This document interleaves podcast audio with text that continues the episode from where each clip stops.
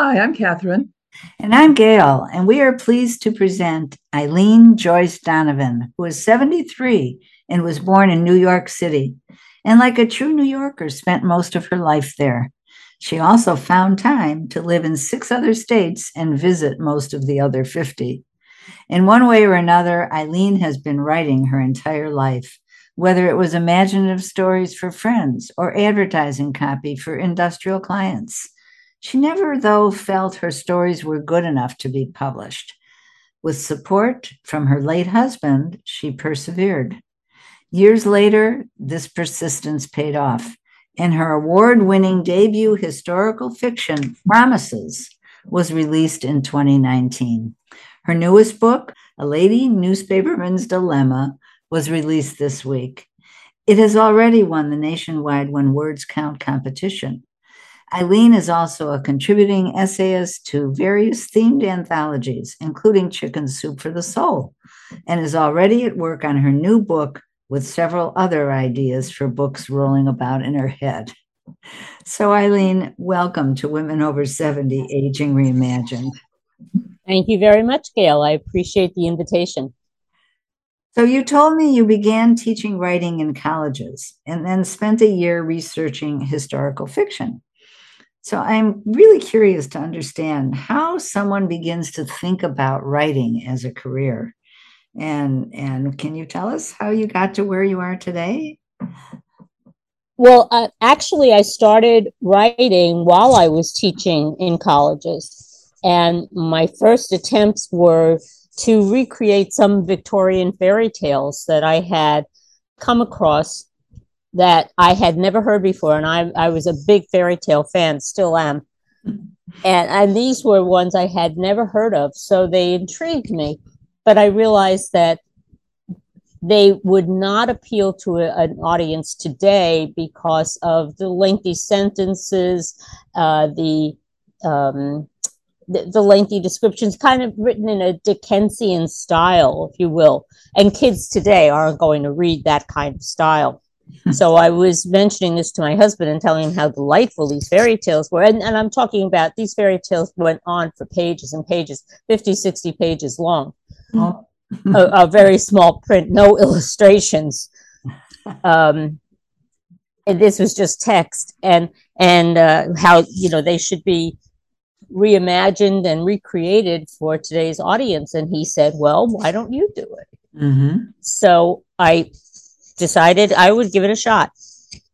And um, that's what got me started. I got contracts for three of them, but unfortunately, they never went all the way to publication.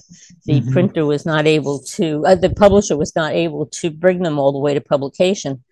And uh, but I but I realized that if I had gotten contracts for them, maybe I could write something else. So I started writing more fairy tales on my own. And then someone told me that my voice in the fairy tales was too adult for children. Oh. And I oh. thought, hmm, so maybe that's not the genre I should be looking at. Meanwhile, of course, I had been reading and reading and reading. And I realized that 99% of what I was reading was historical fiction. Mm. So I thought maybe I should look at something historical. At the same time, I watched a documentary on P- PBS about children who, beginning in the 1800s, were being shipped to the col- British children were being shipped to the colonies, the British colonies all around the world, and these were indigenous. Uh, in, in what am I trying to say here?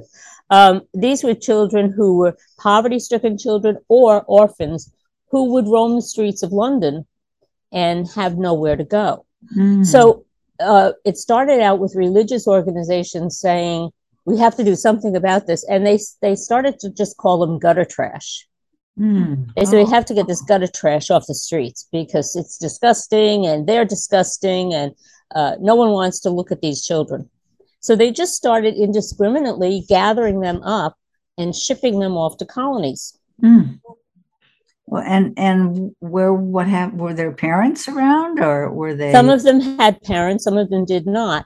But like I said, the the ones who did have parents, they came from extremely poor families.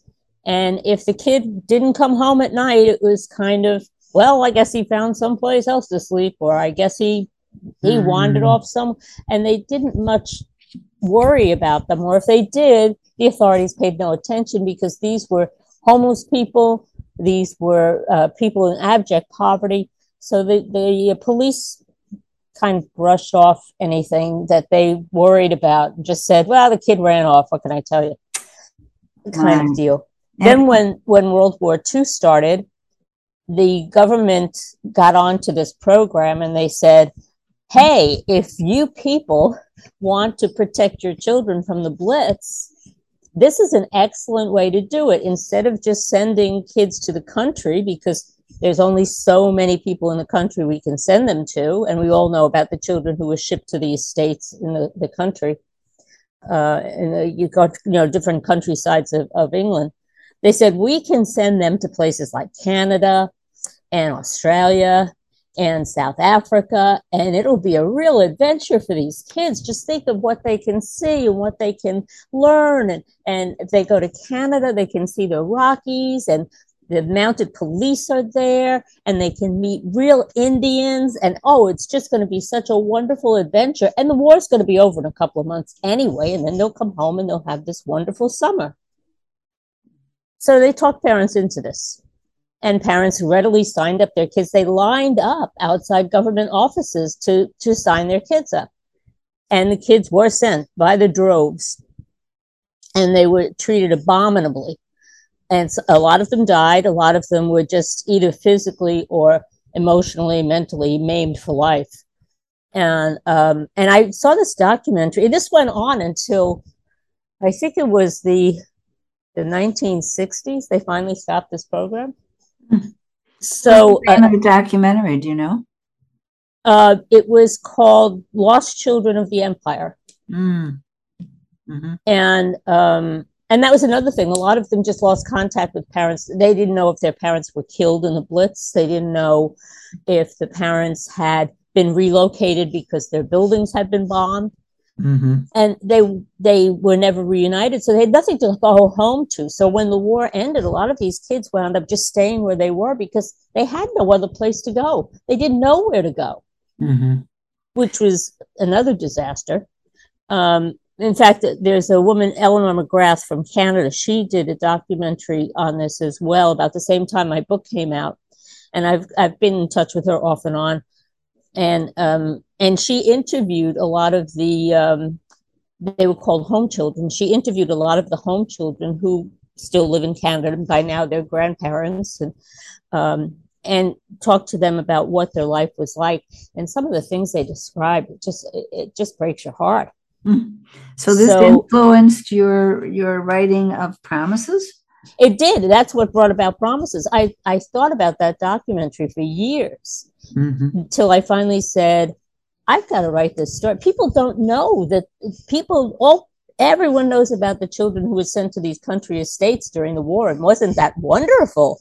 And no one knows about these children who were shipped off the the, the british isles into all of these other strange places Mm. so um, after after three years of this pounding in my brain, I finally said, "Why don't I just sit down and write it?" And then I started doing some real heavy research on the topic. And um, it was hard to find books on this because most of them had gone out of print. If uh, you know, if they were printed at all, I had to go into parliamentary records and and all kinds of nonsense to get some information and news old newspaper reports and all of that um, but I finally did manage to gather together enough research where I felt like I had the basis of a book, and then I started to write promises. And and so what is promises about exactly? Promises is the story of a brother and sister who are shipped from their home in um, in Liverpool, and they are shipped to Nova Scotia, and they are put with this fishing family with well fishing couple. They have no children, and they are treated abominably. And um, and it's their time in in uh, a little town called Peggy's Cove, which is a real town they the children were not shipped there. There were children shipped to Nova Scotia, but not to Peggy's Cove. But Peggy's Cove is a town I'm very familiar with, so I use Peggy's Cove. Mhm. and um, it's so it's their time on the ship, and it's their time then in um, a home in Halifax before a family came and chose them to go live with them, and then their time with this family. Mm. Were, the, were the families paid to take in these the, children? The families were paid. They were supposed to be monitored by the government, but they were not. There was there were not enough monitors, enough government monitors to do an adequate job. Mm-hmm. So, um, and a lot of times when a monitor did get to the house, the children were interviewed with the the the family, the the mother or the father, the husband or the wife of the family, standing right there. And the monitor would say, Well, how are they treating you? And of course, the child would say, Oh, very well, thank you, sir, because otherwise they would be beaten. Yeah. Wow. Or they would be deprived of food or some other punishment. So, of course, they were going to say, I've been treated very well and I'm very happy here and I, I'm so thankful for these people. So it was it was just a horror show. Mm. So the, your newest book, A Lady Newspaperman's Dilemma was just released, right? It was released um, on Tuesday. Yes. Uh huh. And tell us about that one. So, that one is based on another historical incident, which actually took place in 1940. And um, it was the only time, it was and is the only time when the United States Army actually bombed a United States city. Mm. And when I first read that, I was like, well, how many people know this? I would bet not too many. I'm sure the army is not populating this little story and saying, wow, look at us, we bombed a city. Mm. So um, I thought, this is interesting. And this is something that uh, would make a really interesting book. Mm-hmm. So I started again like with all historical fiction, you do tons and tons and tons of research before you ever put word to paper.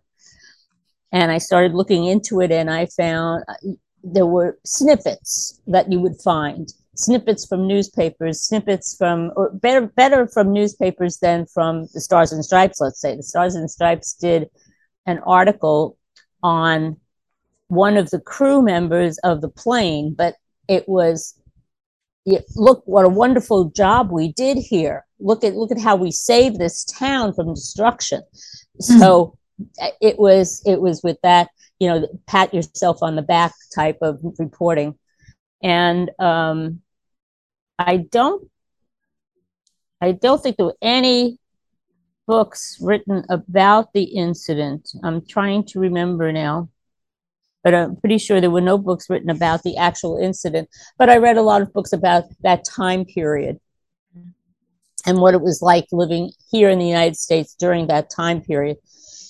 And so I wrote the entire book in 1940, set in 1940. And then um, I showed it to a friend of mine who happens to be an agent. She's not my agent. I don't have an agent yet, but um, she read it and she said, you know, the market is is being inundated with books about World War II. And even though your book is not about World War II, it takes place in that time period. And I think you would do yourself a service if you moved it to a different time period. Mm. So I thought about that and I thought, okay, so this is a woman and, what I did was I thought, how can I how, how can I tell a story? And then I thought, well, okay, how does news get out? How did news get out in in in 1940? Newspapers, radio, a little bit of TV, but in this very very rural community in Montana, I would doubt there were too many TVs, so they would rely on newspapers and radio. And I thought, okay, so who do you need to run a newspaper? You need reporters If I make it a woman reporter, that makes it a little bit more interesting.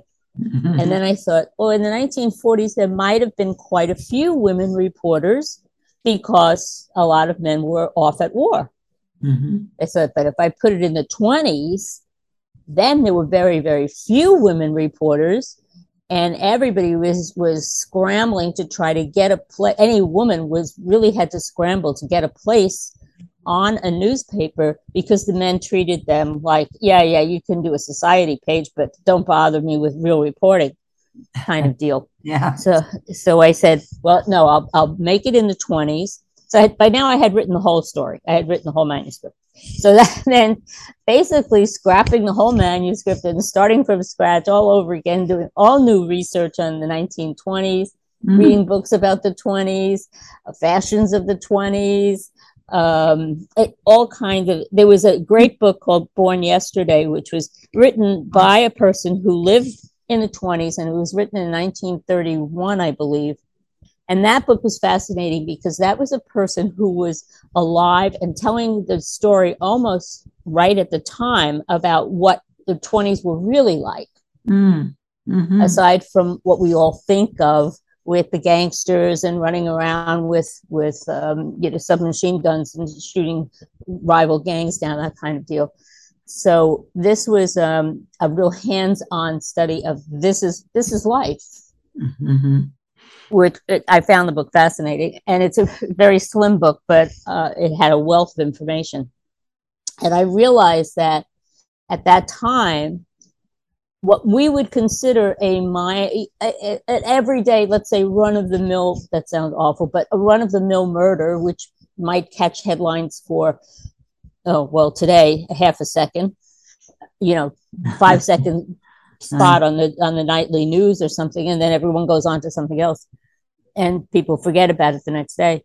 But um, it, during that time period, during the twenties, a story of a murder could stay on the front page of a newspaper for days, for weeks, mm-hmm. depending upon the length of a trial, depending upon the severity of the murder, the type of murder. So I thought, okay, so this is something that could eat up a headline for a long time. This is something mm-hmm. that would capture people's attention and would not just be relevant to the people who live in the town. So uh, I, I took the whole manuscript I had from the 1940s and I said, okay, so this basically gets garbaged and we start all over again, which is what I did. And I wrote it situated in the 1940s. I changed the name of the town um, but I kept it in the same vicinity because I had to in order to make the story work. And and then in my notes at the end of the, the book, I do talk about the actual town which was bombed by the, the by the army. Mm. And um, and I made the reporter a young woman reporter whose goal is to work for a major metropolitan paper.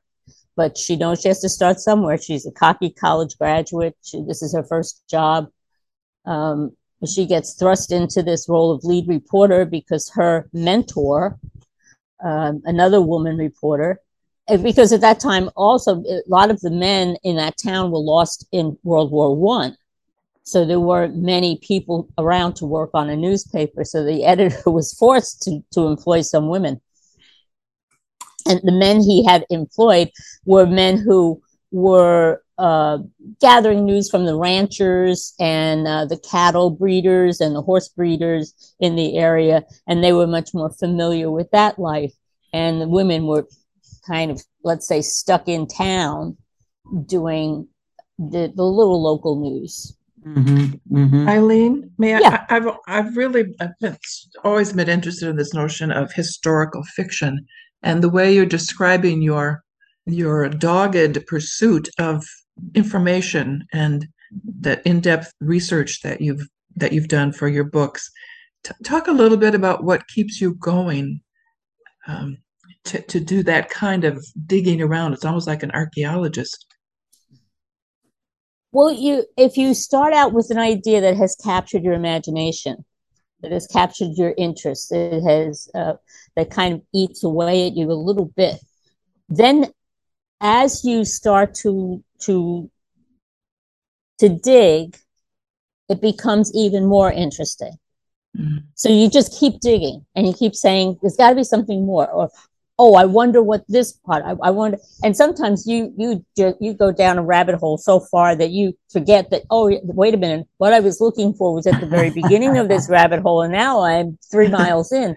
Mm-hmm. So um, there's a lot of stuff you dig up that gets tossed but mm-hmm. um, it, it's just it's a process of you you just keep finding things that are interesting about the period or about the area or uh, about the actual incident and it it sparks your interest again so every mm-hmm. time you think okay i've got it all done you come across some little thing and you go oh i didn't look that up that's great it's it's really a labor of love isn't it.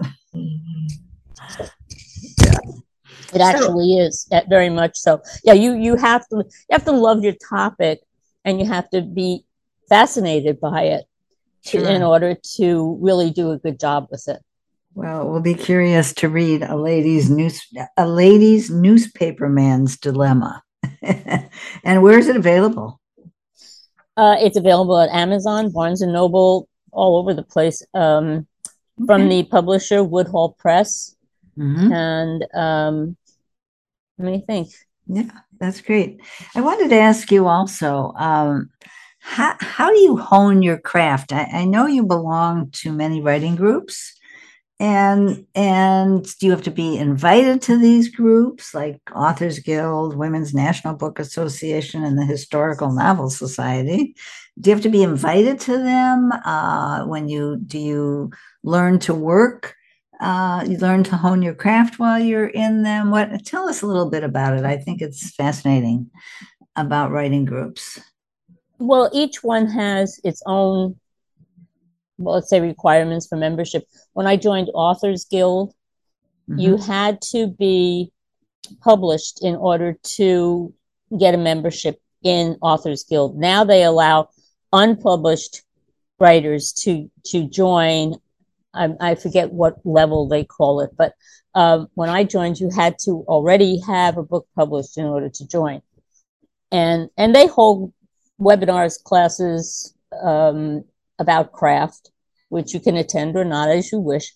But um, it, it's all it's a matter of every every newsletter teaches you something because there's always a little teaching part of their newsletters.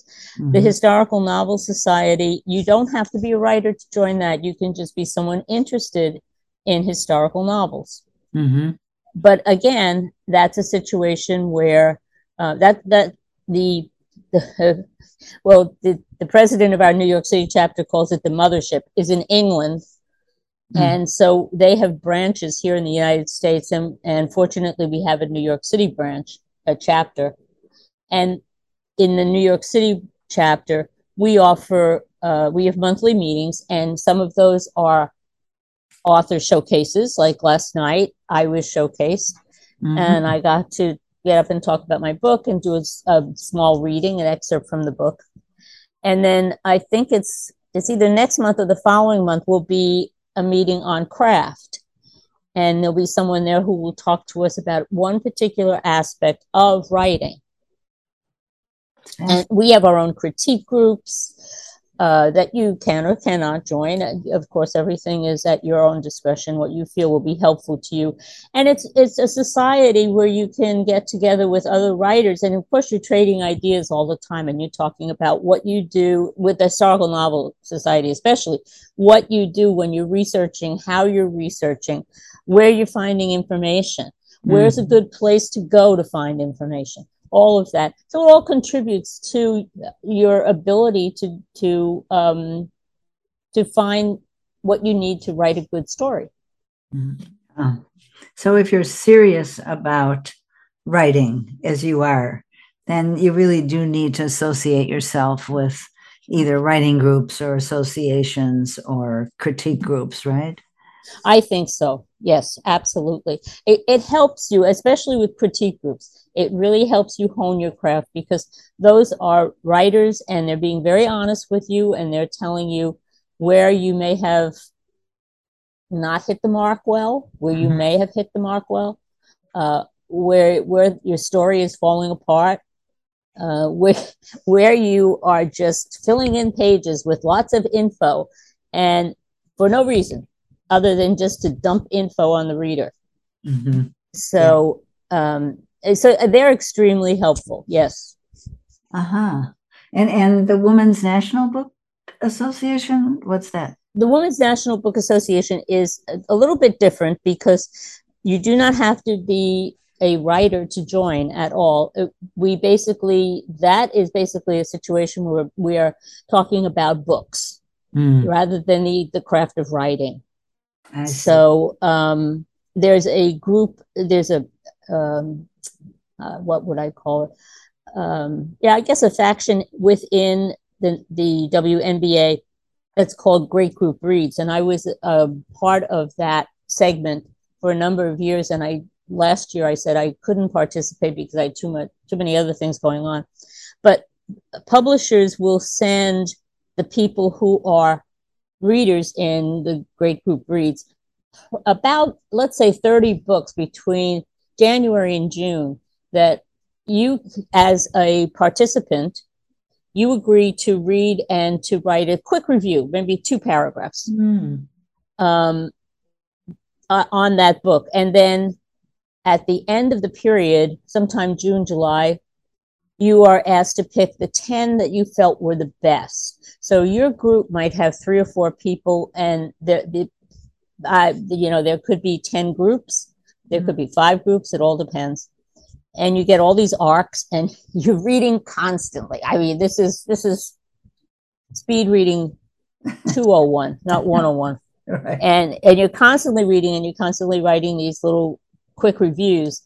And so you pick the 10 best, and then they all go into a pool, and the, the higher ups in the group decide which are the 10 they are going to recommend to the entire organization. Mm. And those are usually the books that are chosen for um, the book club that we have, Book, Wom- book Woman. Mm. Um, and those are the books that are touted as being the best of the upcoming books because these are all upcoming books. These are we're getting arcs to read. So these are all books that are going to be published probably within the next year. Ah uh-huh.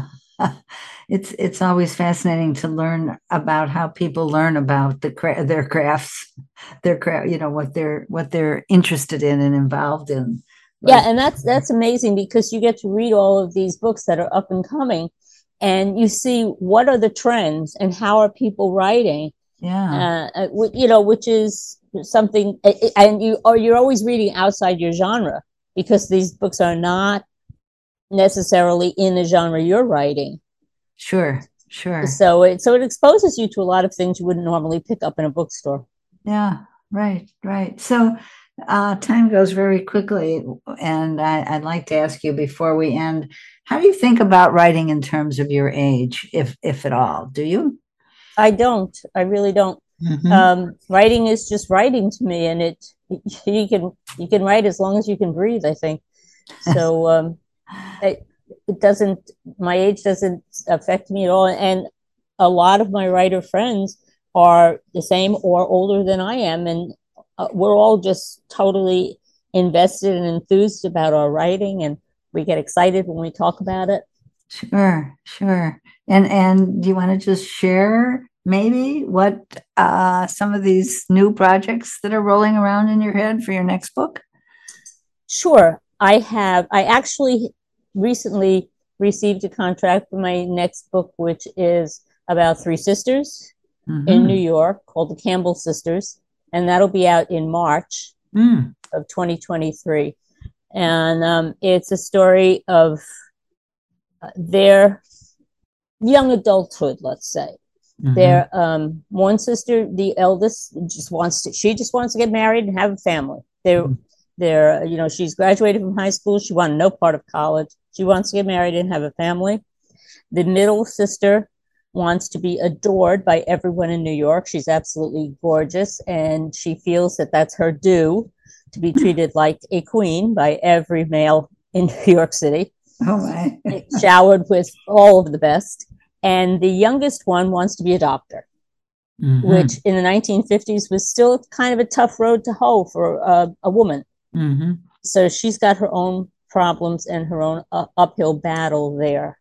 So that will be their story and then I'm doing research on women prospectors in the late 1800s out west. Hmm. Okay. Well, we're going to be interested in following you, Eileen. I have a feeling that you're going to be very prolific in in the next 10 years or so. Well, I hope so. Yeah. Yeah. I thought you might, I thought, uh, Eileen, that you might have um, turned to older, having their main characters be older women. Is that a possibility? Um, I don't know. The the women prospectors that I'm researching, they uh, those women are a bit older. They're more middle aged, I would say, Mm-hmm. uh, because they obviously they well, I shouldn't say obviously, but they didn't start prospecting when they were 20.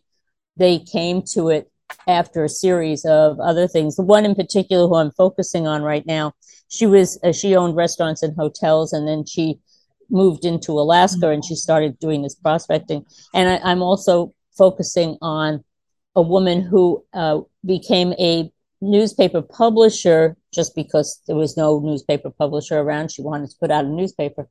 So, and she went to that when her children were grown, and and so she was quite a bit older, and um, and I'm, I'm trying to hook them up, and then hook them up again with a doctor who is quite a bit older, and how they all got together to join the suffrage movement.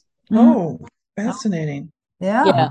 So, um, so it's a matter of, you know, you have to research all these different elements, and then you have to try to Mhm. figure out how do I, how do I meld them Mhm. into a cohesive unit. So it's going to take a little bit of time for me to figure all that out. Look forward to those. Yes, thank you.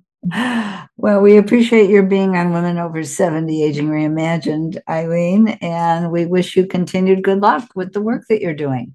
Thank you very much for inviting me. You're very welcome.